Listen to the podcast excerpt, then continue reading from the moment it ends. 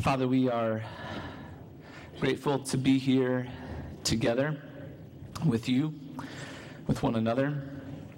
We are grateful for our brothers and sisters who have led us this morning in singing. We are grateful for our brothers and sisters who have welcomed us this morning with hugs, with um, asking how we are, with a smile uh, Lord, with their presence. God, we thank you that you have made your church, and we thank you that you've made this church, and we thank you that we get to be a part of it. And so, Lord, we, we ask that you would speak to us through your word, that you would make us more faithful individually as your sons and daughters, uh, as disciples of you, that you would make us more faithful to our calling and God, I pray that together as a church, that through your word, that you would uh, bind us together and make us of one heart and one mind uh, so that we can do your will together here in this city. We pray these things in Christ's name. Amen. So, this morning we are, are finishing up uh, our time in the book of Ephesians, and we're going to be uh, talking about. Um, this thing that Paul talks about at the end of his book about this spiritual battle that we all face. And I want to give you a bit of a heads up that at the end of my sermon today, we are going to spend some time praying together. There's going to be an immediate opportunity uh, to apply the sermon today. Uh, we are going to come together um, in prayer, which is uh, one of our main spiritual weapons in this battle that we fight that we're going to be talking about today. So, in the first half of Ephesians, Paul has uh, told us about this work that God has done in the heavenly places. That God in the heavenly places has raised us up with Christ and seated us with Christ in the heavenly realms. He has taken those of us who were dead in our sins. We were spiritually flatlined, unresponsive to God, and He made us alive again. He tells us in that first half of Ephesians that God reconciled us to God, and He reconciled us to one another, and He even reconciled you to you, you to your own self. He brought groups of people together that were previously divided and brought them together in the gospel. And Paul says that God has brought us together in the church and then has given us this high calling to be a demonstration to the world, even a demonstration to the rulers and authorities in the heavenly places of God's eternal purpose and plan. That's the first half of Ephesians. The second half of Ephesians, Paul tells us very practically how to live that out. What does it look like to live out this high calling, to be a demonstration to the world and even to the spiritual beings in the heavenly places of God's eternal plan? What does that look like? And in the last half of Ephesians, Paul describes what that looks like. And into the last couple of chapters, Ephesians 5 and 6, and I would encourage you to go ahead and turn there in your Bibles, Ephesians chapter 5 and 6. Paul gives some instructions about the most intimate relationships that we have in our, our lives our relationships between husband and wife, relationships between parents and children, and also relationships between, um, as described in Ephesians in their time, slaves and, and masters. Paul knows that it's in these intimate relationships where the battle for Christ's likeness is lived out. It's in these relationships where we are going to be most challenged to be kind. It's in these relationships where we're going to be most challenged to love our neighbor. It's in these relationships where we're going to be most challenged to act like Jesus. It's in these relationships where it's the hardest to forgive because the wounds of those uh, given to us by those who are closest to us, the wounds caused by those who are closest to us, are the ones that hurt the most, right? And so they're the hardest to forgive. And so it's after these instructions that Paul gives about these relationships between uh, wives and husbands and children and parents and slaves and masters. It's after these instructions, these relationships that are so familiar to us, that he then begins talking about this spiritual battle that we are fighting. And I'd like to read uh, from Ephesians 6, uh, starting at verse 10. And I'd like to ask for you to stand as we read this morning. Ephesians chapter 6, beginning in verse 10. Paul writes, Finally, be strong in the Lord and in his mighty power. Put on the full armor of God so that you can take your stand against the devil's schemes. For our struggle is not against flesh and blood, but against the rulers, against the authorities, against the powers of this dark world, and against the spiritual forces of evil in the heavenly realms. Therefore, put on the full armor of God, so that when the day of evil comes, you may be able to stand your ground, and after you have done everything, to stand. Stand firm then, with the belt of truth buckled around your waist, with the breastplate of righteousness in place, and with your feet fitted with the readiness that comes from the gospel of peace. And in addition to all this, take up the shield of faith with which you can extinguish all the flaming arrows of the evil one. Take the helmet of salvation and the sword of the Spirit, which is the Word of God, and pray in the Spirit on all occasions with all kinds of prayers and requests. With this in mind, be alert and always keep on praying for all the saints.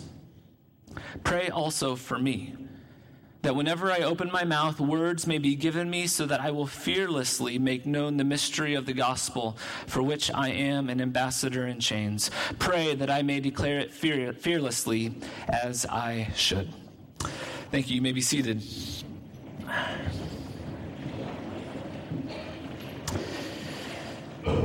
So, right after giving these instructions about our most intimate and challenging relationships, Paul says that what you and I need to know is that there is a spiritual battle raging all around you.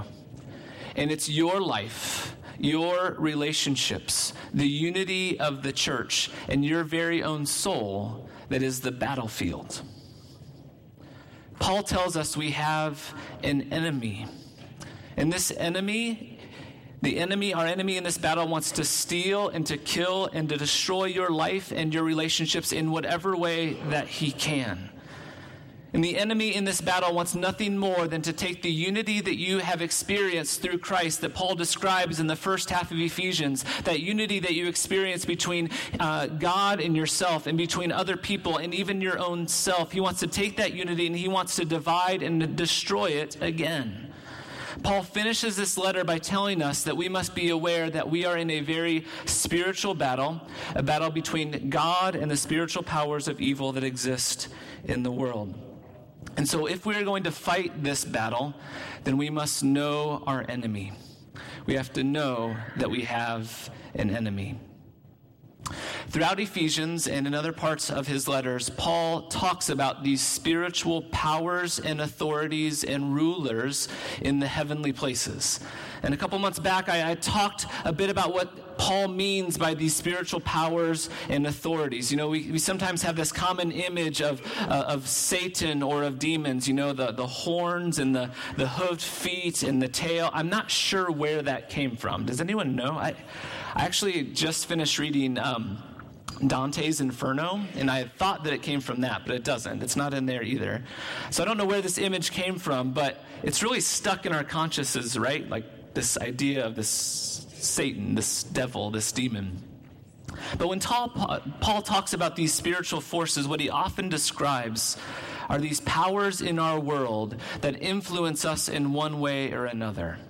And they are related to worldviews and philosophies and ideologies that motivate human beings to act in certain ways, very often without us knowing it or being very aware of it. And what we learn in Paul's letters is that these powers and authorities in the heavenly places, they can either serve Christ or they can be against Christ. And when they serve Christ, that leads to unity and to peace and toward the common good of people. But when they reject Christ and when human beings follow those powers and when uh, they, they follow those rulers and authorities that reject Christ, it always ends up badly for us. And so when Paul talks about these spiritual beings, he sometimes talks about them as, as a force or a power or an influence in human, uh, an influence that impacts our human life, both as individuals as well as in society as a whole, both in good ways and in evil ways. And Paul is very clear that these powers, in some way, not exactly in the way that we as humans do, but in some way have consciousness. They have personality. They make decisions. They are observing us. And so the Bible talks about these spiritual beings. And in this room today, there's probably some of you who have very different views about these spiritual beings that I'm talking about today. There's, there's kind of two poles that we can, we can find ourselves in. On one hand, it's to not believe that they exist at all, to simply deny that they exist. And the other is to kind of see them behind every good or bad thing that ever happens. And in our modern world today, it's pretty common to, for people to simply deny that these spiritual beings exist at all. But there's also others who just kind of see angels and demons around every bush, and everything that happens we can attribute to those things. Uh, C.S. Lewis uh, says, oh, there we go. He says there are two equal and opposite errors into which we can fall about demons. One is to disbelieve in their existence, the other is to believe and to feel an excessive and unhealthy interest in them. And the demons themselves are equally pleased by both errors. So I want to talk a little bit about both of these views, both of these extremes. Uh, life in the modern world is characterized by a denial of all spiritual realities, especially the idea of any personal, angelic, or demonic realities. One of the primary characteristics of the worldview in the modern West is that all things can be explained by what we can see and touch by what we can observe, what we can experiment with. It's a view that everything that exists, everything that is real, can be seen and touched and observed by human beings. And if we can't see and touch it, then it must not exist. Everything can be explained scientifically, we can measure and observe it. There are scientists that, that even sometimes explain the human experience of love, of love as merely the result of synapses in our brain firing in a certain way. I find that so unsatisfying to explain this experience that we have of love.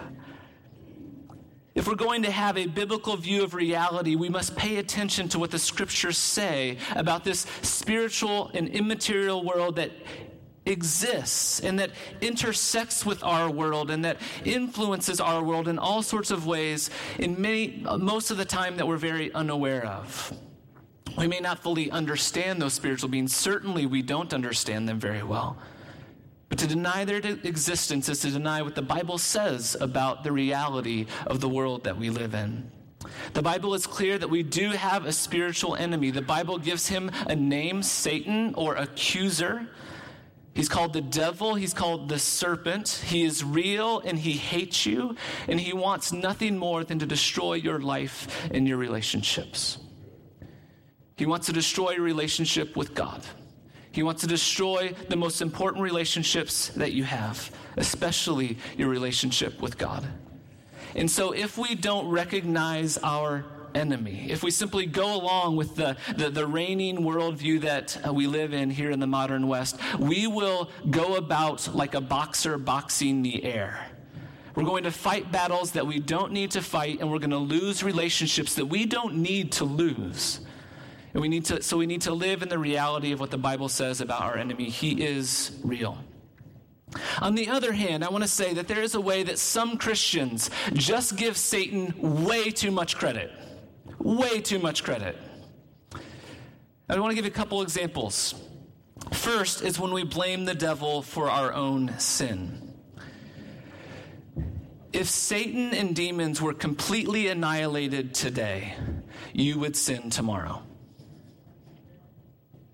It is true that Satan, the serpent in the garden, did introduce the possibility of sin and evil into our world in the beginning. But since then, sin and evil are realities that dwell in here, in us.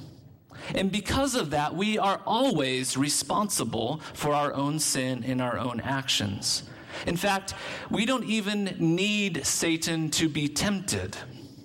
Our own flesh is tempted on its own, apart from any sort of intervention from any spiritual beings. This is what the book of James says.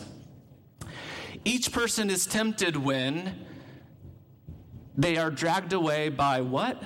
Their own evil desire and enticed.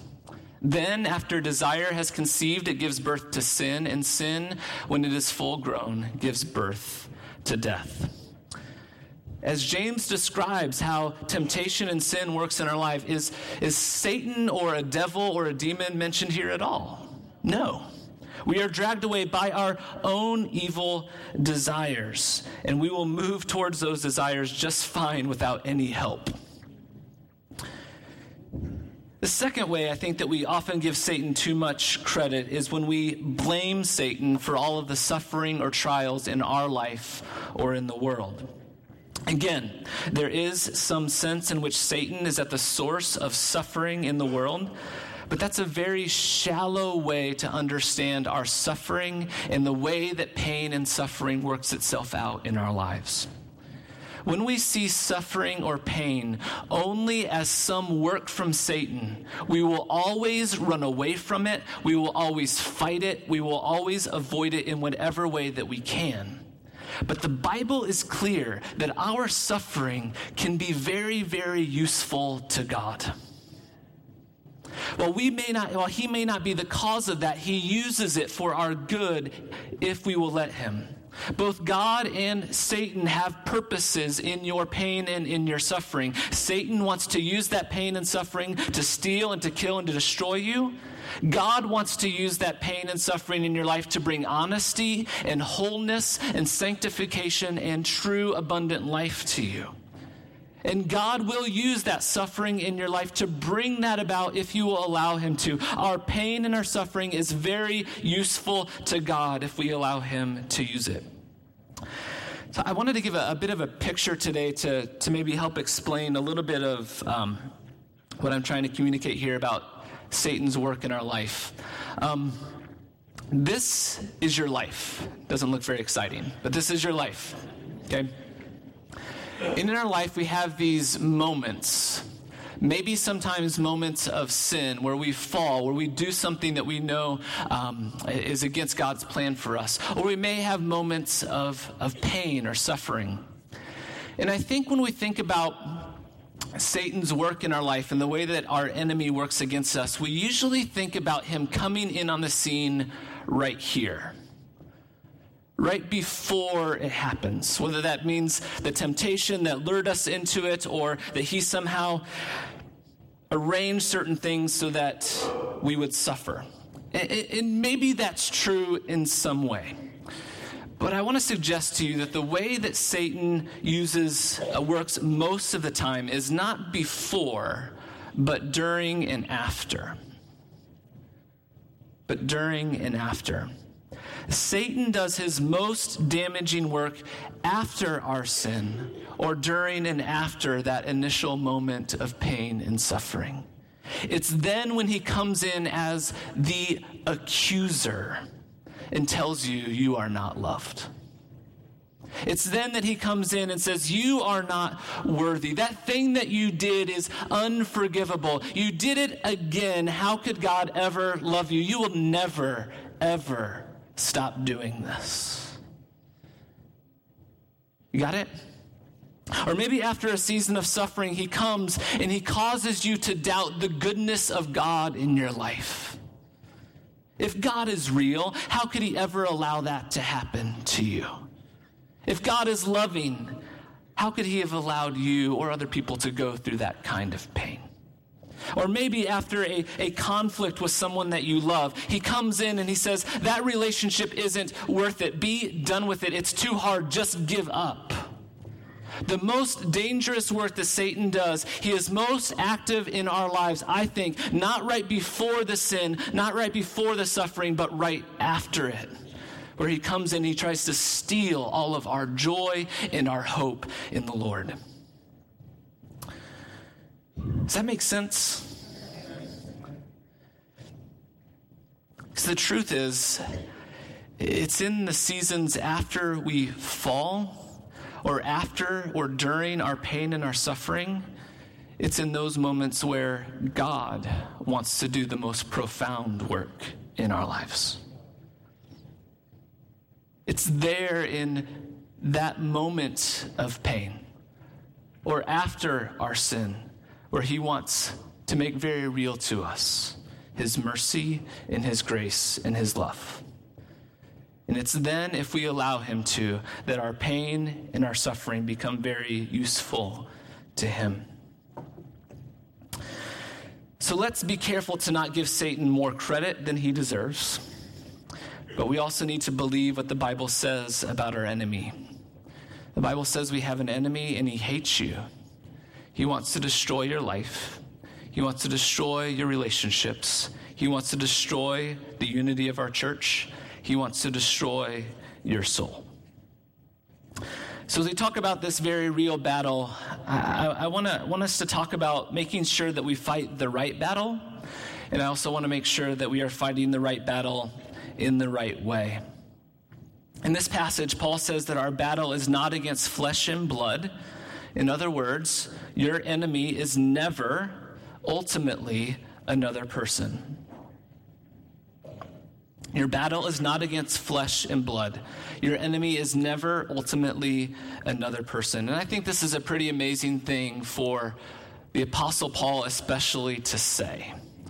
Because if you know anything about the history of Paul's life, you will know that the physical resistance and physical suffering that he endured because of his faith was really unparalleled. In Paul's life, he was whipped, he was spit upon, he was put in prison, he was stoned, he was insulted because of his faith in Christ. So, Paul, what do you mean? Wasn't it human beings that were whipping you? Wasn't it human beings that were stoning you? Wasn't it human beings that put you in prison? So, what do you mean that our battle is not against flesh and blood? What Paul says is flesh and blood are real, and they can be very evil. But what he is saying is that whenever we experience some suffering or some conflict with another person, when somebody is coming against us, that there is something else going on. Something deeper and even more terrible than meets the eye. There's a deeper spiritual reality behind and around that person and in the context of this relationship. And if we do not recognize that, and if we do not fight the battle with those spiritual realities in mind, then we will never win. If we believe that that person, if we believe that flesh and blood are our enemy, we will never win the real battle. Because your enemy is not the person that is rejecting you or harming you or insulting you. Your enemy is not the politician that you dislike. It's not the person in your office who is against you. It's not your, your husband or your wife. Your real enemy is not the person, it's not flesh and blood, but the rulers and authorities of the spiritual world. Your battle is against sin, and that sin is in you just as much as it is in that other person. The battle we fight is a spiritual battle. So, how does this work itself out? I want to give you uh, just some kind of tangible, everyday experiences us, for us to think about. You and I find ourselves in conflict with other people every once in a while, right? It's kind of part of the human experience we want to approach our conflicts with one another biblically, we will recognize that we are not one another's enemy. And that the goal in that conflict, whatever it is, is not for me to win and for the other person to lose, but for both of us to destroy the sin that is in both of our hearts. And it's very easy for us to forget our enemy, to forget that our enemy is not this person in front of us, but instead that the enemy is the sin in my own heart, and the enemy is Satan who wants to destroy this relationship. It's no accident that right after Paul gives his instructions to Christian households, husbands and wives, children and parents, it's no accident that Paul then launches into this discussion about this spiritual battle. When we start thinking about angels and demons, it's really easy to start thinking like these epic, spiritual, huge battles. And it is an epic battle. But the battle is happening in the context of your very boring life, okay? Paul moves from the language of these common, everyday, mundane relationships directly into talking about this spiritual battle that we fight. And it really feels even jolting a little bit if you just read through that chapter. But Paul is saying that your common, everyday life is not beside the point, it is the point, it is the battleground. your relationship with God, your relationship with your spouse, your relationship with that friend that is breaking, your relationship with your brother and sister in Christ. This is where the real battle takes place. Your discipleship, your following of Jesus takes place mostly in these common everyday relationships. Most of our life is not going to be lived in this kind of epic spiritual world where, you know, we're kind of like on a forever short term mission trip or something. Most of our life is not going to be lived at church camp. Most of our life is not going to be lived at church. And if you talk to, to overseas missionaries who's on the, who are on the field, after the novelty of a new place wears off, and after the kind of the adventure of it all wears off, the hard spiritual battle is still in those relationships with people. Many people, many of us want to do great things for God, however we want to define that. But Paul says that the great things for God are done in these common, everyday relationships that all of us experience. So, if we're going to experience victory in the battle, we have to make sure that we are fighting the right battle in the first place. And again, the battle is with the sin and evil that is present in us and in that relationship. So, so I just want you to just imagine for a moment what, what if my main objective in, in every conflict that I was in, if my main goal and my main objective was to discover the very hidden and quiet and subtle evil that's in my heart, rather than uncovering the very obvious sin and evil in the heart of the other person. That's what we do, right? We want to make sure that they know all of the things that they've done. But what if we turn that around and our main objective, our main goal became how is it in this conflict, in this relationship right now, how can God reveal to me the very subtle and crooked parts of my own heart? And then what if, what if we could do that together? What if in the middle of an argument we stopped and went, wait a second here? and we turned and faced the enemy together. If we could realize in that moment together that the real enemy, the one who hates us, the one whose goal it is, is it for this relationship to be broken? If together we could somehow turn our attention and focus together toward that real enemy, if that happened, victory would be sure it would be sure. Now, I don't want to say in any way that this is an easy shift to make. It's not. It's impossible, in fact, without faith. But if we believe what the Bible says about reality, then we have to see that it is a shift that we have to make if we're going to actually see victory over sin in our life and reconciliation, in our relationships. So, we need to make sure that we are always fighting the right battle. We are not fighting against flesh and blood. The person in front of us is not our real enemy. And we also need to fight the right way. We need to fight the right way. And first of all, I want to say that we need to fight always together with other believers and not alone. The image that Paul gives here of, of armor and the image that he would have had uh, in his own mind was the image of, of the, the armor of the Roman Empire. And the Roman Empire of the day, one of the, the geniuses, uh, genius of their uh, military um, endeavors was that their armor was intentionally designed to be used together in concert with one another. Now, if you've ever seen like the opening scene from Gladiator, um, I was going to show it, but a little rough.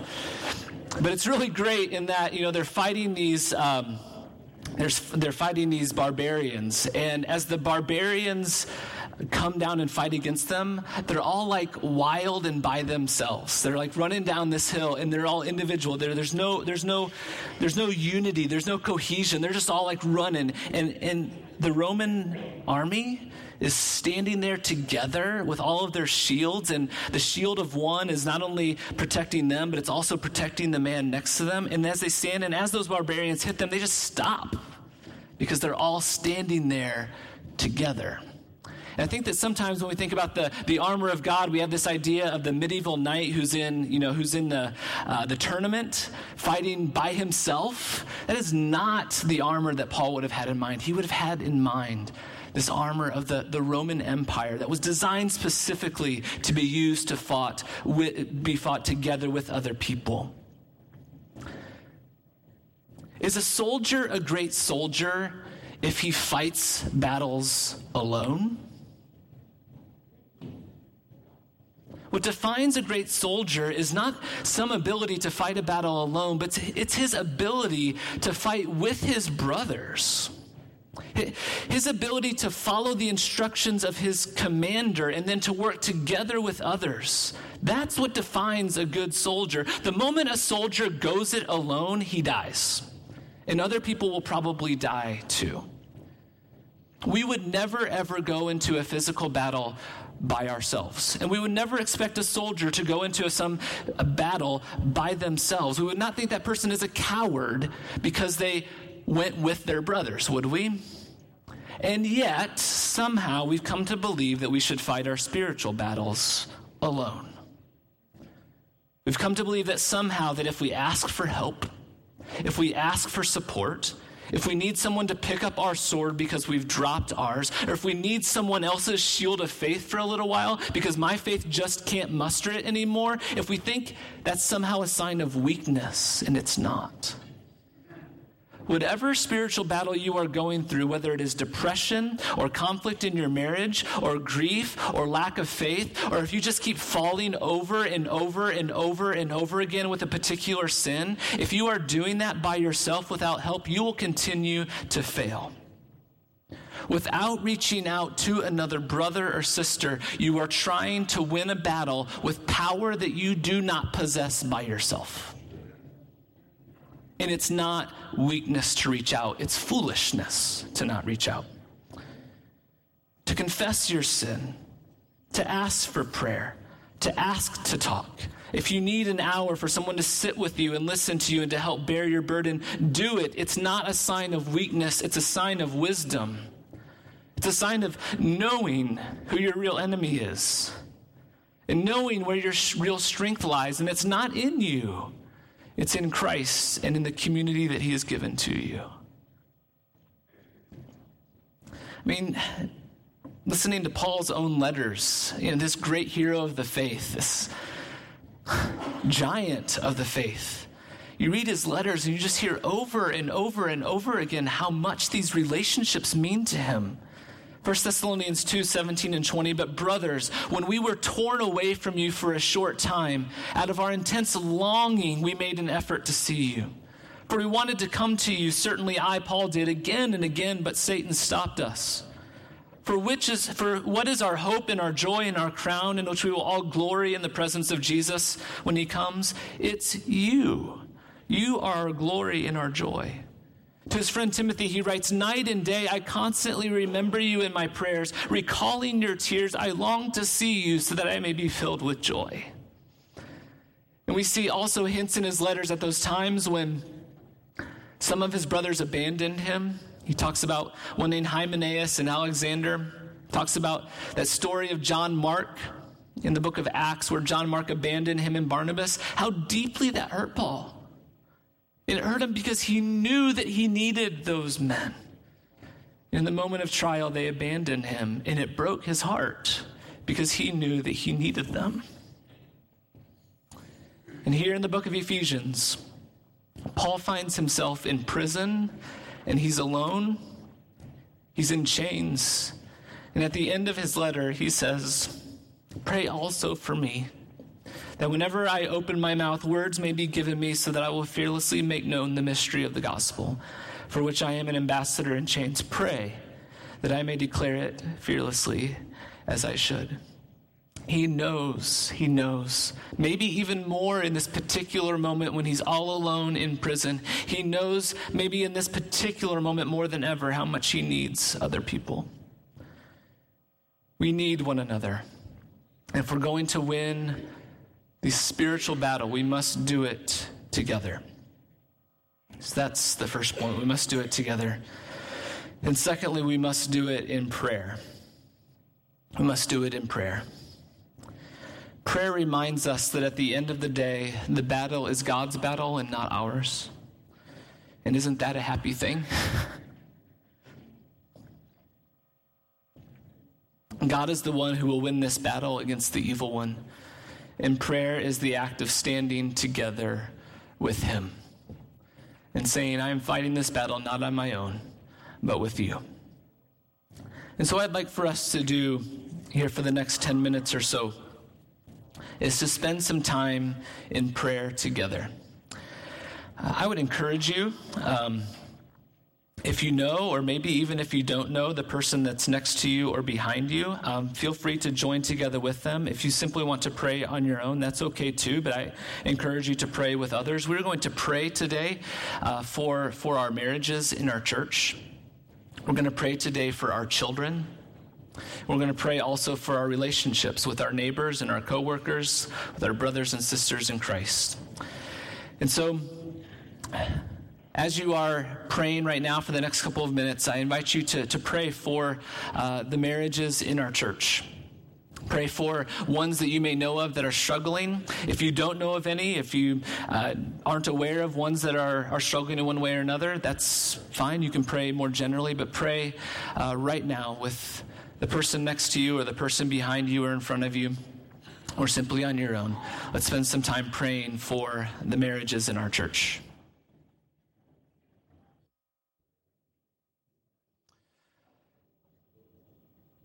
Let's pray for our, our children now. Uh, Sims asked me to give you all a challenge. A couple months ago, you were given a keychain by, some of you were given keychains by one of our children, and he, he wanted to ask, Have you been praying for your kid that gave you that keychain? And uh, Lord, if you haven't, that you would uh, do that now, and that you would even renew your commitment to praying for that child. And I would encourage you today that after the service today that you go find that child and, and ask them how they're doing or give them a call this week and pray for them. Uh, but right now, for a couple minutes, would you pray for our kids as they go to school, as they wrestle with what it means to grow up in our world today, uh, that you would pray for God's uh, protection and strength for them?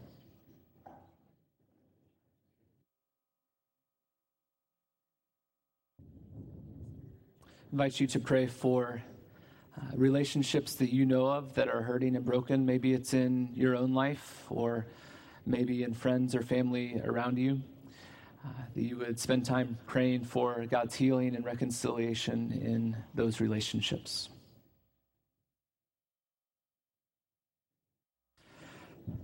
God in heaven, I thank you that you have heard the prayers of your people.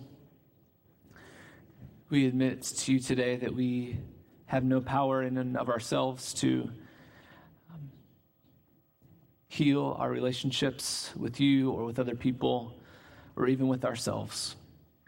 And so, God, we offer ourselves and our church community to you. Lord, our marriages and our children, our relationships with our brothers and sisters in Christ, with our neighbors, with our coworkers. Lord, I pray that you would make us a people who know our enemy, who know where the real battle is fought, and who know how to fight it the right way.